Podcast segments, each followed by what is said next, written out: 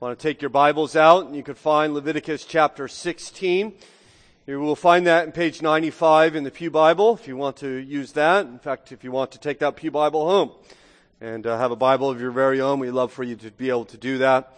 Uh, we're continuing our study in the book of Leviticus. This now is the uh, seventh of, I believe, 13 planned sermons, so we're right in the middle of this series, and we're kind of right in the heart of Leviticus this morning, the very center and the core of this wonderful and amazing book here in Leviticus 16. And so consider the word of the Lord with me this morning as we begin in Leviticus 16, verse 1. Hear now the word of God. The Lord spoke to Moses after the death of the two sons of Aaron when they drew near before the Lord and died. And the Lord said to Moses, Tell Aaron your brother not to come at any time into the holy place inside the veil before the mercy seat that is on the ark so that he may not die. For I will appear in the cloud over the mercy seat. But in this way Aaron shall come into the holy place with a bull from the herd for a sin offering and a ram for a burnt offering. He shall put on the linen coat and shall have the linen undergarment on his body, and he shall tie the linen sash around his waist and wear the linen turban. These are the holy garments. He shall bathe his body in water and then put them on. And he shall take from the congregation of the people of Israel two male goats for a sin offering and one ram for a burnt offering. Our Father, we're thankful for your word, and we pray that even now you would help us to understand it as we consider a ritual formed thousands of years ago under a, a different covenant, and yet contains so many truths that we might learn who you are, what you have done through Christ, and that we might fall more in love with you because of the atonement in which you have provided. Help us. Give us ears to hear and a mind to understand. Let your Spirit fall upon us that we might know our God through His Word and that we might love Him. and we might love you with all our soul and mind and strength and heart. For our great gain and for your glory, we ask it. In Christ's name. Amen. It was in 1678 when John Bunyan wrote his famous Christian allegory, The Pilgrim's Progress, the second best-selling book in English over all time. The first, as you know, is in your lap. He tells a story of a hero named Christian, though he did not start out that way. Bunyan introduces the hero with the opening words of his book, as I walked through the wilderness of this world, I lighted on a certain place where I laid me down to sleep. And as I slept, I dreamed a dream. I saw a man clothed with rags, with a book in his hand, and a great burden upon his back. He opened the book and read therein, and as he read, he wept and trembled. And not being able to, any longer to contain, he brake out with a lamentable cry, saying, What shall I do? The book is the law of God. The burden upon his back is the weight of his sin which the law has now exposed. The weight being so great upon Christian that he cries out in despair under its crushing load. Now, if God, by the way, just takes us as we are, then sin is no burden to us, is it? Right? the answer to, uh, to Christians' cry, what shall I do? I think most of the world will say, at least most of our country would say, nothing. Don't worry about it. But if God judges us according to His law as revealed to us in His scripture, according to His perfect character, He is good and right to cry, what shall I do in light of this burden upon my back? Well, shortly thereafter, uh, Bunyan tells us Christian has discovered what he shall do, for he writes, he came to a place somewhat ascending and upon that place stood a cross. And as Christian came up to the cross, his burden loosed from off his shoulders and fell from off his back and began to tumble. And so continued to do so until it came to the mouth of a grave where it fell in and I saw it no more. With a sin now off his back, Christian responds in a song of deliverance proclaiming, thus far did I come laden with my sin, nor could aught ease the grief that I was in till I came hither. What place is this? Must here be the beginning of my bliss? Must here the burden fall from off my back? Must here the strings that bound it to me crack? Blessed cross, blessed grave, blessed rather be the man that was there put to shame for me. We come here to the heart of the book of Leviticus chapter 16. The holiest day of the year for the people of Israel, usually in October, sometimes in September, where a sin offering or a purification offering was given for the entire nation, that they might be washed from their defilement, that the burden upon them might be rolled off their back. It is called by God the Day of Atonement. Perhaps you've heard Yom Kippur. That's Hebrew for the Day of Atonement. Yom simply meaning day, Kippur meaning covering or atonement. Eventually the Jews would call it simply Yoma, meaning the day. It's on this day that the whole nation would gather together there at the tabernacle and God would atone for their sin. In fact, if you read Leviticus 16, you'll find the word atonement mentioned 15 times. Now we've talked about the word of atonement in this series of Leviticus. We discovered that you could understand atonement to be at one meant. Just break the word apart into its three syllables and it kind of captures the meaning of atonement to be made one with God. It literally means to cover, and in particular, cover their sins. I think even when we think about atonement, the question is raised for us about our own sins. I want to ask you before we even begin our study of this chapter, are your sins atoned for? Are you at one with God? Now, many people in our culture think, of course I am. Of course I'm okay with God. I'm a good person. And if that is your mentality, the question I would just simply want to put in your mind, if we are all by default okay with God, why then would God give his people this very rigorous ceremony in order to deal with their sin. Good, religious people sin, not wicked, heinous people. These are good people. And yet God still says to them, your sins must be atoned for. In fact, He gives them a ceremony that is more elaborate than anything else in the Bible as He offers the people of Israel an opportunity to reflect upon their need of atonement and God's gracious provision of it. And I think he's doing the same thing for us this morning. My hope for us, my prayer has been, as I wrote this sermon, is that God would give you and I an opportunity, my brothers and sisters in Christ, to reflect upon the atonement in which God has given to us through Christ, even considering why it is we need it. And so let's begin our study considering the need of atonement. We have uh, considered in the book of Leviticus that atonement really has kind of two metaphors or two meanings. One is we think about atonement in the sense that we are forgiven. Our sins are, are covered. Our sins are forgiven. The debt has been paid. But Leviticus has been very helpful for me and maybe for you in understanding a new facet to the atonement in which we have received. And it's the idea that we have been cleansed from impurity and pollution and defilement. So atonement can mean forgiveness, and we see this at times in Leviticus, but far more often what we see in Leviticus, atonement means cleansing.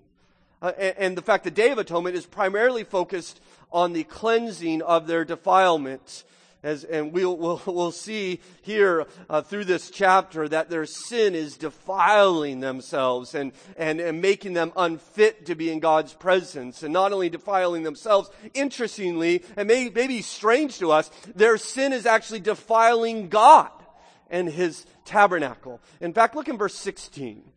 You notice this is the high priest comes and he says, Thus he shall make atonement for the holy place because of the uncleanness of the people of Israel, because of their transgressions and all their sins. And so what, what's the high priest going to do on this day is he's going to atone for the tabernacle. He's going to cleanse it. And then he's going to go outside and look what he'll do in verse 18. Then he shall go out to the altar. That's the bronze altar in the courtyard that is before the Lord and make atonement for it. And so he's going to atone for the, the, the bronze altar upon which the sacrifices are made. And then look down in verse 30. We read, For on this day shall atonement be made for, for you, for you all right? For the people of Israel to cleanse you, you shall be clean before the Lord from all your sins. So atonement's made for God's people. And then you have this kind of summary verse here in verse 33. He shall make atonement for the one, the holy sanctuary, and, and may, shall make atonement two for the tent of meeting, and, and three for the altar, and he shall make atonement four for the priests, and five for all the people of the assembly. You see, atonement's being made for everything and everyone on this day. All the defilement from sin is washed away. Now, why this is helpful for you and I is that we are beginning to learn that our sin defiles us and our environment. I was trying to teach these truths to our children some time ago as I've been working through Leviticus and trying to explain to them that sin is not simply breaking a rule. Sin is not simply falling short of a standard, though it is, but sin is pollution. Sin is defilement. Sin is unclean. Sin is like spraying graffiti all over God's creation. In this sense, I think we can understand the flood back in Genesis as God seeing a defiled world and washing it clean. Or we might consider the great day of the Lord when he will cleanse the earth once again, this time not with water, but with fire. And it's on this day of atonement here in Leviticus 16 that that God begins to cleanse his people and to cleanse his house from the pollution of Israel's sin for the reason, the reason is so that God may continue to dwell with them. See, God won't live in the midst of defilement. He won't. In fact, we'll find out in the book of Revelation when you get to the end of scripture that nothing, uh, speaking of the, the new Jerusalem where God inhabits upon the new earth, verse, uh, Revelation 21 verse 27 says, nothing unclean will ever enter it, nor anyone who does what is detestable or false, but only those whose, whose names are written in the Lamb's book of life. God won't dwell in uncleanness. He won't dwell in defilement. I think it might be helpful for you and I as we seek for God to create a disdain for sin in our own hearts to understand that sin is defiling. That sin is unclean. That sin is pollution. A handful of you will be headed to Ghana this Saturday. We'll pray for you and at the end of the sermon and you will be part of your trip will be ministering in the slums of Accra. And you will walk into a place and your senses will be immediately assaulted by defilement. You will smell it, you will see it, you will touch it. It is filth everywhere sewage everywhere you go, covering everything. And my, my hope is that one thing that God does for you is you, you, you minister in that environment. That gives you a vivid picture of sin. This is what sin is like to God. That we would recognize that his disdain for it. Do you understand your sin this way or do you just assume God is okay with it? God's okay with me. Right? Well, how, how do you know? I mean, so many people say, okay, God's just fine with who I am. Well, how do, what's God's standard? I mean, what's the passing grade? How do we know? The Bible actually tells us in Romans 3 and verse 23, you know this, right? All have sinned and fallen short of the glory of God. The standard is the perfection of God's glory. And my brother and sister, my friend who is here today, no matter how good you are, you have fallen short. I have fallen short. We all have fallen short of that standard. My son just, uh, Josiah, he just got back from summer uh, Boy Scout camp for weekend camp. And one of the first things they do at Boy Scout camp for Josiah, they did it for me 30 years ago, is the first day you go out and you take your swim test. And you have to, you have to swim a certain distance in a certain number of strokes in a certain time to demonstrate that you're proficient in the water, and then you could go on and work on your aquatic merit badges, sailing and rowing and, and all the rest. And so Josiah, of course, had no trouble with it. I had no trouble with it. But, but some of the boys in Josiah's camp, and they did it when, 30 years ago when I was a Boy Scout, some of the boys said, oh, we're not going to just swim the, the, you know, 300 meters or whatever it is. We're going to go for the mile swim. And I, w- I was always impressed with those guys. I, the idea of swimming a mile uh, sounds like torture to me. I don't know. Um, if I have maybe a life jacket and a small engine, I think I could do it. Um, but the idea of swimming a mile, I mean, that just seems insurmountable to me. I think give me half a day and I, I may not make it. And maybe you're a good swimmer. Maybe you could swim a mile. Mile, no problem. Maybe you're even better than you swim a mile. Maybe you're one of those few kind of uh, uber athletes that could, that could swim the English Channel. The 21 miles from Europe to England. But what if, what if the standard, what if the, what if God's swim test was not a quarter mile or a mile or 21 miles? What if it's not, was not swimming from Europe to England, but what if it's swimming from DC to England? Right? It doesn't really matter now if you could swim, I could do my quarter mile and you could do 21. You're not getting that much closer than me. We're all falling short. That's God's standard. It's much higher than ours as you see in Leviticus 16 and verse 1. The Lord spoke to Moses after the death of the two sons of Aaron when they drew near before the Lord and died. And the Lord said to Moses, Tell Aaron your brother not to come at any time into the holy place inside the veil before the mercy seat that is on the ark so that he may not die. We're reminded of that story we consider back in Leviticus chapter 10 when Aaron's son tried to enter into God's presence without being invited and God killed them. He just struck them down with, in front of all the nation. He just struck them down with fire and, and, um, and, and killed them. And after he struck them down, he explained to those why he just did that. And he said, Among those near me, I will be treated as holy. We sang that, didn't we? Holy, holy, holy is the Lord God Almighty.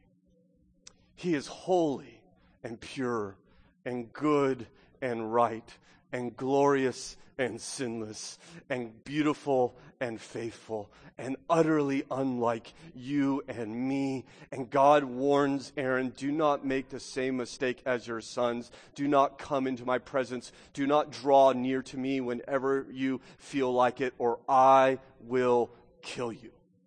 You see that verse 2? So that he may not die. This is striking to me because this is exactly how most of our non-believing neighbors think they will approach God. One day we'll just walk on in. We'll just draw close to Him however we want. And I think we probably should beware of our own intuitions and our own assumptions about God. I do not believe they are trustworthy. I think that's why God says in verse 1, the Lord spoke to Moses. You need to understand this because Aaron might think he could come whenever he wants and he can not. God is revealing himself to us as he teaches us that all roads do not lead to God, which is what we hear all the time. And I'm telling you from the word of God, it is utter nonsense. We are told it doesn't matter if you call him Allah, it doesn't matter if you call him Buddha, it doesn't matter if you call him Jesus, it doesn't matter. As long as you're sincere, as long as you try hard, as long as you keep the rules and keep your, your nose clean, you will make it. All paths lead to God, we are told. Well, my friends, you try telling that to Aaron hey, Aaron, all, listen, all, all means you have to be sincere, Aaron, and then you could come to God, and Aaron will tell you, I have two dead sons that prove otherwise. These weren't bad men. They weren't wicked men. They were sincere in their devotion to God, and they wanted to draw near to God when they were not invited, and God struck them down. See, this whole chapter declares there's only one way to God, and it is by receiving his atonement. In this covenant, there was a specific place where they had to receive it. Consider, secondly, the place of atonement. I don't, you, I don't know if you have your note sheet here. It might be helpful to look on the back. I put this diagram back on there, and you can see this is the, the temple, uh, excuse me, the tabernacle district and you have a large courtyard where the nation would gather, and you have the altar of the burnt offerings where all the offerings would be, cons- would be burned, at least portion of them. And then you have, of course, the tabernacle itself, and you notice there are two rooms to that tabernacle. The outer room was a very busy place, Priests would be in there every day, making sure the menorah is, is, is lit and the incense is burning continually. But then you have this inner room, sometimes called by scripture the Holy of Holies or the most holy place. Verse 2 refers to it as the holy place inside the veil. It calls it that because separating these two rooms is a four inch thick veil made of blue and scarlet and gold, embroidered with two giant guardian angels called the cherubim. And then past that veil, you come into this most holy place and you'll find the Ark of the Covenant. You see, God refers to it there in verse 2. He says, before the mercy seat that is on the ark. So the ark of the covenant is a golden box the lid of that box is called a mercy seat. On top of that mercy seat were two um, uh, sculptures of angels, golden angels, one at each end. And there, there was the, the ark with its mercy seat. Sometimes your translation may call it the atonement cover. Um, and, and it, it, it's, it's important to understand we called it a mercy seat, but it wasn't a chair. This used to confuse me when I first came to Christ, and I'm learning all about this, and I thought it was like a chair that God sat. No, it's not a chair. Um, but God does, in a symbolic way at this time, dwell symbolically above the mercy seat. You see that in verse, at the end of verse 2. For I will appear in the cloud over the mercy seat. And so this is where the high priest uh, would encounter God on the day of atonement, this, this one time, this one day of the year. This would be, my friends, humanity's closest encounter with God since the time Adam and Eve dwelt in the garden. In fact, this is very much pictured as a re-entry into the garden. As we've established earlier in Leviticus, remember when they were kicked out of the garden, Adam and Eve, and they got sent eastward, right? So they go east. It's a bad place to go. It's like going to DC, okay? So they went east, all right? And then, then Cain killed Abel, and where did God send him? He sent him farther east. And then finally they built their Tower of Babel, right? The pinnacle to man's creation. And where was that? That was out in the east. And, and, God, when He built His tabernacle, He had it, oh, wherever they camped, He had it always pointing the same direction. And if the high priest wanted to come into God's presence, he would always, that eastward expulsion would always be reversed as he would walk westward towards God. And then he would come to the guardian cherubim upon the veil, just as the cherubim guarded the entrance to the Garden of Eden. And he would go past, past, past those cherubim, and he would go into the, the very presence of God himself. And as we've seen, this is a life and death issue for him. That's why God warns him. Tradition tells us that the high priest would go into seclusion a week before the Day of Atonement. He didn't want to be defiled accidentally. He would practice all these rituals every day except for going into the Holy of Holies. Right? The night before, the high priest would stay up all night praying and reading God's word, preparing his own soul. You see, it was a place, listen, it was a place of awe. It's where God dwelt. It's where the people of God drew near to him and worshiped him. I wonder, are you in awe of God? I rejoice in the intimacy we have with God through the Lord Jesus Christ. But I don't want the intimacy we have with the Lord to totally wipe out the awe of the transcendent God whom we worship. This God who spoke to Moses is the same God today that you have sung your praises to and offered your prayers to Him. My friends, we should not treat the corporate gathering of the people of God casually. We should enter into His presence not mindful of what we want and what we expect and how are my needs going to be met, but we should come mindful of what God wants from us, of who He is, what He has done, and we have come to bring Him our worship. We should be in awe of the God of Leviticus is listening to our prayers and receiving our songs and searching our souls through His Spirit. We should discipline our minds and engage our hearts as we worship Him. If you come on Sunday morning to the people of God and there is no awe in your heart, repent. Your God is worthy of your awe. He is close, He is intimate. We may draw near to Him as we shall see in a moment, but do not lose the awe. It was a place of awe, but it was more than that. It was a place of humility. Normally the high priest, as you know, would dress up like a king, right? We saw this in Leviticus 8. His, his vestments were brightly colored. His I- I- intricate embroidery, bells hanging from his hems, jewels, glittering jewels upon his chest, even a golden crown upon his head to testify to the importance of the position in which he held. And on the day of atonement, when he enters into God's presence, he removes his glittering breastplate. He sets down his golden crown. He lays aside his scarlet ephod and his embroidered robe and takes up new garments recorded in verse 4. He shall put on the holy linen coat and have the linen undergarment on his body, and he shall tie the linen sash around his waist and wear the linen turbans. These are the holy garments. He shall bathe his body in water and then put them on. You see what he puts in place of his kingly robes? Simple white linen. So on this day he enters into the presence of God. And he will not come into God's presence dressed like a king. He is not there to flaunt his authority or negotiate from a position of power. Instead, he dons the clothes, clothing of a servant, of a, of a slave, right? As he comes into God's presence, he will not come with any authority upon himself. By the way, do you know what the glorified saints in heaven are wearing in the presence of God even now? The Bible tells us white linen garments right? Pure from the blood of Christ. Here he comes into God's presence wearing the, the clothing of a servant. See, when he speaks to the people of God on, on behalf of God, he looks regal. But when he goes to speak to God on behalf of the people, he's stripped of all honor and comes as a servant. It reminds me, maybe it reminds you of another that the Bible tells us about, who laid aside his clothing and took on the garments of a servant that he might wash away the defilement of God's people.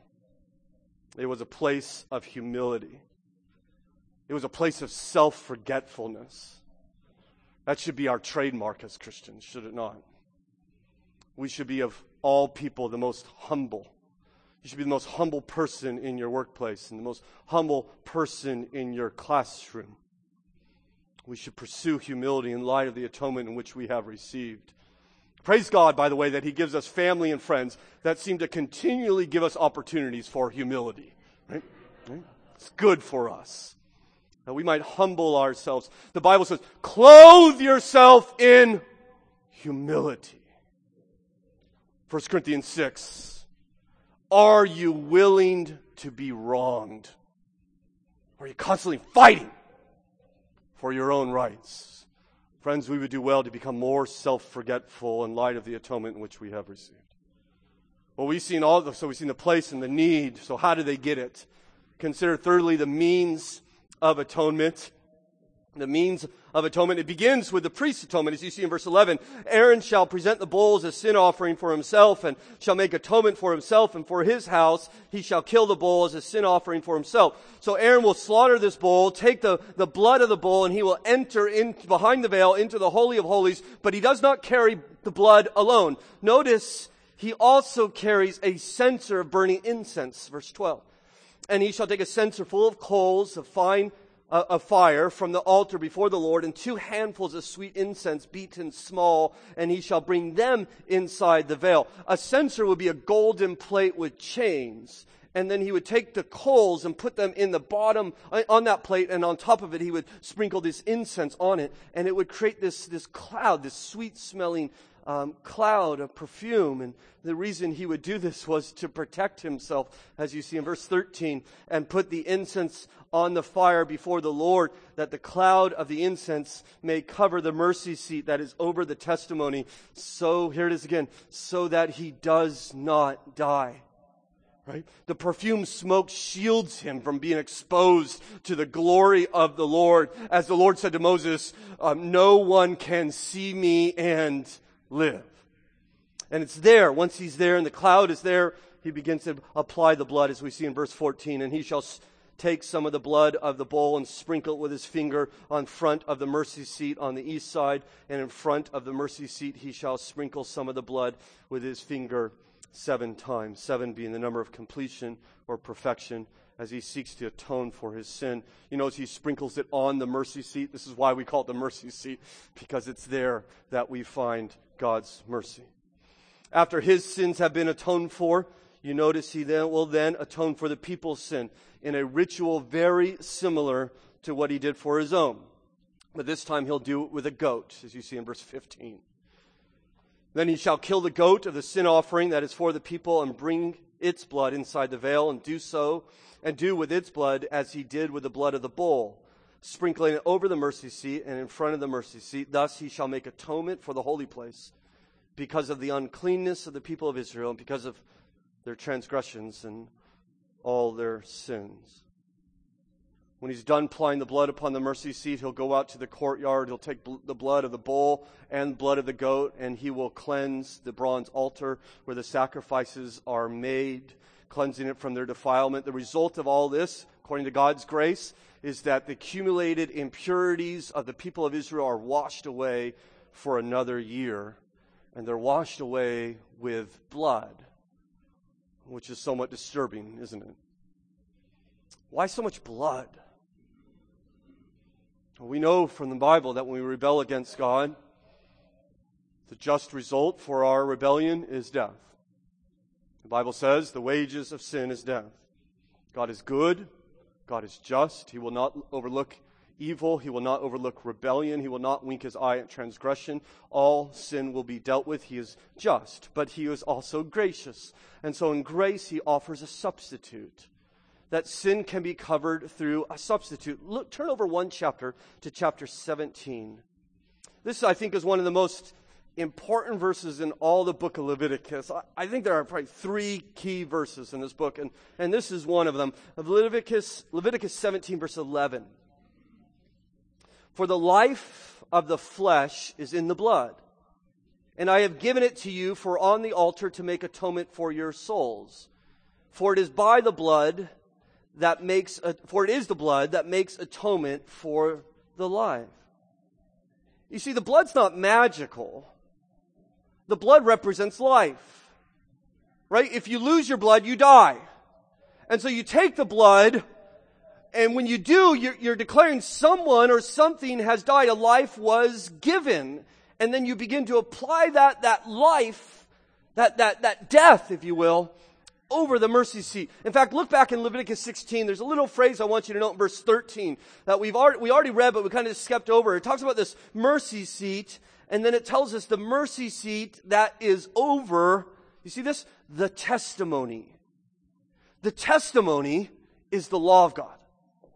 It's the Ten Commandments, the core of this covenant in which God is entering with the people. And God wrote these Ten Commandments on these, on these two tablets, gave it to Moses, and Moses took the tablets or the testimony and he put it in the Ark of the Covenant. And the idea is now that God is enthroned above the Ark, when he looks down, he sees his law shall no other gods before me. You shall not make any idols. You won't profane my name. You'll, you'll keep the Sabbath. You'll honor your parents. You will not murder and you will not commit adultery. You will not steal. You will not lie. You will not covet. He sees his law and he sees how his people have broken it how they've abhorred his statutes and violated his covenant and how they have rejected him. He sees his violated law, but that is not all that he sees, for upon the mercy seat there is blood. And he sees that because of the broken law of my people, one has died in their place. Substitution has been made. Death must occur. Do you see how important sin is to God? For those of you who have your sins atoned, please let God do this in your heart even now. How, listen, how can sin be so important to God and at times so trivial to us? He says something or someone must die. And yet we so often shrug our shoulders and wink our eye. May God give us his understanding of sin so that we may truly understand the gift that atonement is. In fact, he offers them a picture of it. He shows them what he's going to do. In fact, before that goat is, is killed and brought into the holy place, there are actually two goats. uh, two, two goats, and, and they're chosen by Lot. Look back in verse 7. Then he shall take the two goats and set them before the Lord at the entrance of the tent of meeting, and Aaron shall cast lots over the two goats. Remember the, the Urim and the Thummim we talked about re- earlier? One lot for the Lord and the other lot for Azazel. And Aaron shall present the goat, verse 9, on which the lot fell for the Lord and use it as a sin offering. But the goat on which the lot fell for Azazel shall be presented alive before the Lord to make atonement over it, and it will be sent away into the wilderness to Azazel. There's two goats.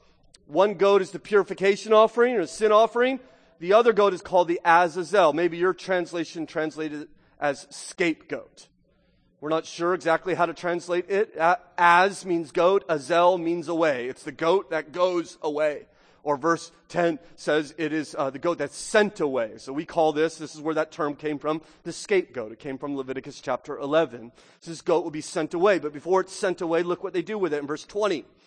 And when he has made a, a, an end of atonement for the holy place of the tent of meeting and for the altar, he shall present the live goat, and Aaron shall lay both his hands on the head of the live goat and confess over it all the iniquities of the people of Israel and all their transgressions, all their sins. And he shall put them on the head of the goat and send it away into the wilderness by the hand of a man who is at readiness. He, the nation gathers, and in view of all the people of God, the, the high priest comes and takes this goat and he lays both his hands on the goat and he confesses all their sin that they have accumulated throughout that year. Now, how do you come up with that list? Right? I mean, this is going to take a while. You think my sermons are long, right? All, look what he says, all their iniquities, all their transgressions, all their sins. This is going to, hours. God, we, we worship idols in our heart. God, we, we take your name loosely and disregard your character. Lord, we, we don't keep the Sabbath like we, we dishonor our parents and we, we hate people and we lust after people and we take things that are not our own and, and we, Father, we, we tell mistruths because we want people to think better than us and we covet our neighbor's possessions. We're prideful and we judgmental in our hearts. We're bitter. We reject authority. We're unforgiving and greedy and prayerless. Lord, we gossip and we lack love and we're impatient and we're lazy and indifferent and we're cowardly and we're harsh and we're unkind and we burst in anger and we full of envy. It just goes on and on and on confessing all their transgressions, all their sins, all their iniquities. You know why? He's taking all of the, the, the guilt of Israel and he's putting it upon, just heaping it on this innocent one. There's an old comic strip that has uh, two employees, and the first it has this massive business failure and he costs the company thousands of dollars, tens of thousands of dollars, and he decides he's going to tell the boss that it wasn't his doing, it was the doing of the second employee. And the second employee hears this and he confronts the first employee and he's saying, I'm innocent. It wasn't my fault.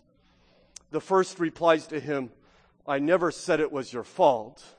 I said I was going to blame you Right? fault and blame are not always the same. It is not the fault of this goat to be sent away, but he is getting the blame. As verse, look at verse 22. The goat shall bear all their iniquities. Does that sound familiar? There's one called the suffering servant of the Lord, prophesied in the book of Isaiah. Isaiah chapter 53 and verse 11. My righteous one, God says, shall bear all their iniquities. Same word. He's going to bear them. Bear them where? Look, he says, verse 22, bear on itself to a remote area, and he shall let the goat go free into the wilderness, right?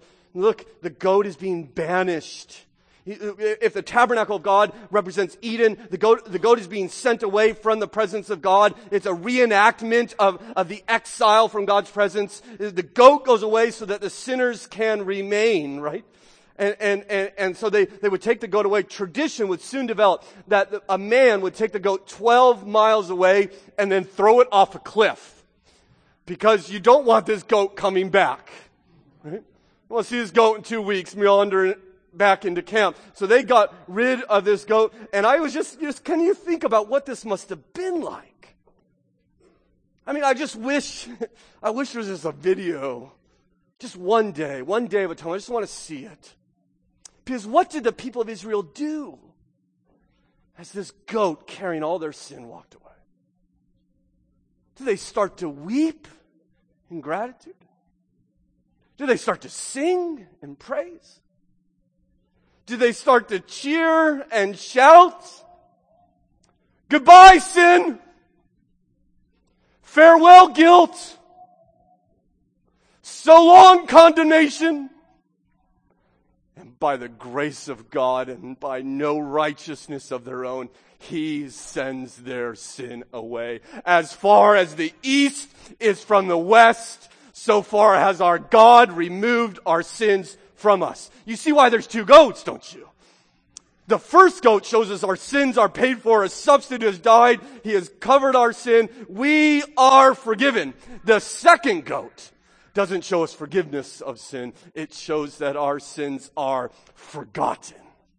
They are cast away from us forever. They are simply not covered. They are gone. I tell you on the authority of the Word of God this morning, no matter what you have done, no matter whom you have hurt, no matter what command you have broken, if you place your trust in Christ, your sins will be forgiven and forgotten. For the Lord says, I will remember their sins. What is it? No more no more. Do not let the enemy continually call your past sins into your mind. He's lying to you. God has sent them away by his abounding grace.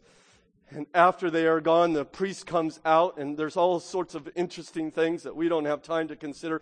And there's more offerings, but look at just, look at verse 23.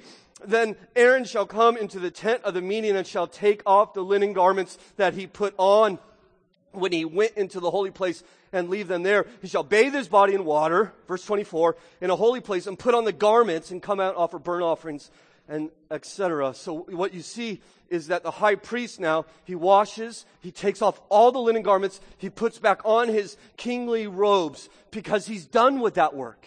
He's not going into the presence of God anymore. The atonement has been made until next year.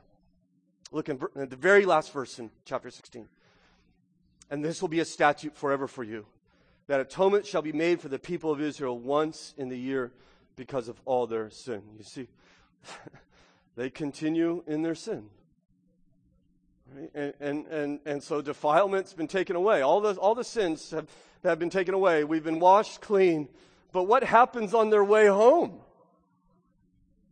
They start to sin and defilement begins to return.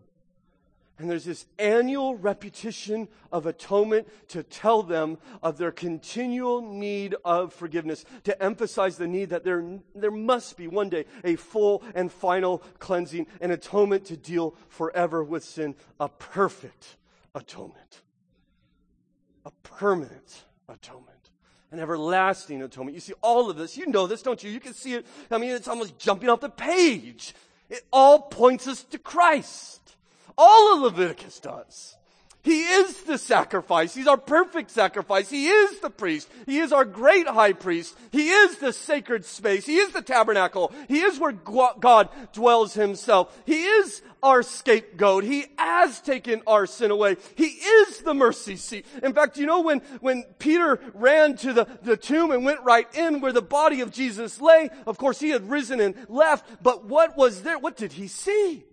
But an angel, one at his head and one at his feet, reminding us that it is the work of Christ, his death, that is where we find our mercy. He, he, he like, like Aaron, I mean, do you read Aaron and Aaron takes off his priestly robes and puts on the, the, the vestments of a servant? Does that not remind you of the Lord Jesus, who though he was in the form of God, did not count equality with God a thing to be grasped, but made himself nothing, taking on what? The form of a servant and being found in the likeness of man and being found in human form, he became obedient to the point of death, even death on a cross. And just like Aaron entered into the presence of God to atone for sins, so our Lord Jesus did, but not into the tabernacle, but into heaven itself. Even as uh, the book of Hebrews tells us, Christ has entered not into the holy places made with hands, which are copies of the true things, but into heaven itself, now to appear in the presence of God on our behalf. And, and, and Aaron went in bearing blood, and Christ did as well, but not the blood of, of, of bulls and goats, for the word tells us, even Josh read it today, when Christ appeared, he entered once for all to the holy place, not by the means of goat, the blood of goats and calves, but by the means of his own blood, thus securing for us an eternal redemption. It's perfect.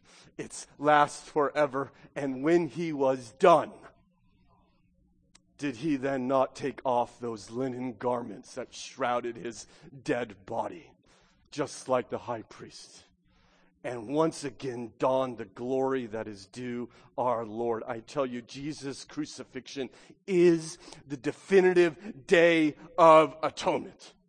Good Friday is our day of atonement, a sacrifice so effective that as you know, the barrier between us and God was ripped in two, not from bottom to top, but from top to bottom, so that we all have the privilege that the high priest only had and only once a year that we would approach the throne of grace, the Bible says, with boldness, that we might receive mercy. My brothers and sisters in Christ, do you experience the presence of God? Now, we, won't ex- we don't get to experience like we will one day, but He invites us to Himself. He invites us to commune with Him in a way that n- no old covenant believer could even fathom, even think about. Do, do you walk by His Spirit? Do you draw near to Him? Do you, do you spend your day with God? That's what He invites you to do, brothers, since we have confidence to enter the holy place by the blood of Jesus, by the new and living way that He opened for us through the curtain that is through His flesh. And since we have a great priest over the house of God, listen to the word of God. Let us draw near. Come near to God. Right? Come because of the work of Christ. And in fact, the, the, the, Day of Atonement here not only points us to what Jesus has done, it points us to what Jesus will do. You have two goats, each going in opposite directions, don't you? The high priest entering into back into the Garden of Eden, you know, carrying the blood of another right? And another goat laden with guilt cast away from God's presence into the wilderness, right? This is a picture of a coming day. One day God will come and He will fully cleanse this world of its sin. He will uh, create a new Eden and a, a new city there and it will be cleansed fully and completely. And the people of God, you and I, if we are in Christ, the people once defiled and polluted by our own rebellion, we shall reside in God's house just as Aaron did in days long ago, bearing the blood of another, the Lord Jesus Christ. And the scripture will be fulfilled. We shall dwell in the house of the Lord forever. And yet all those who refuse the mercy of this holy God and say, I will carry my own sin, they shall go the way of the goat of damnation. They shall be cast out into the wilderness, death and disorder and darkness forever have your sins been atoned for? I stand here before you today and offer you the grace of a holy God. In fact, quickly, we'll just spend a minute here. Notice the reception of the atonement. All what we've seen in Leviticus 16 is the work of the high priest. You notice that?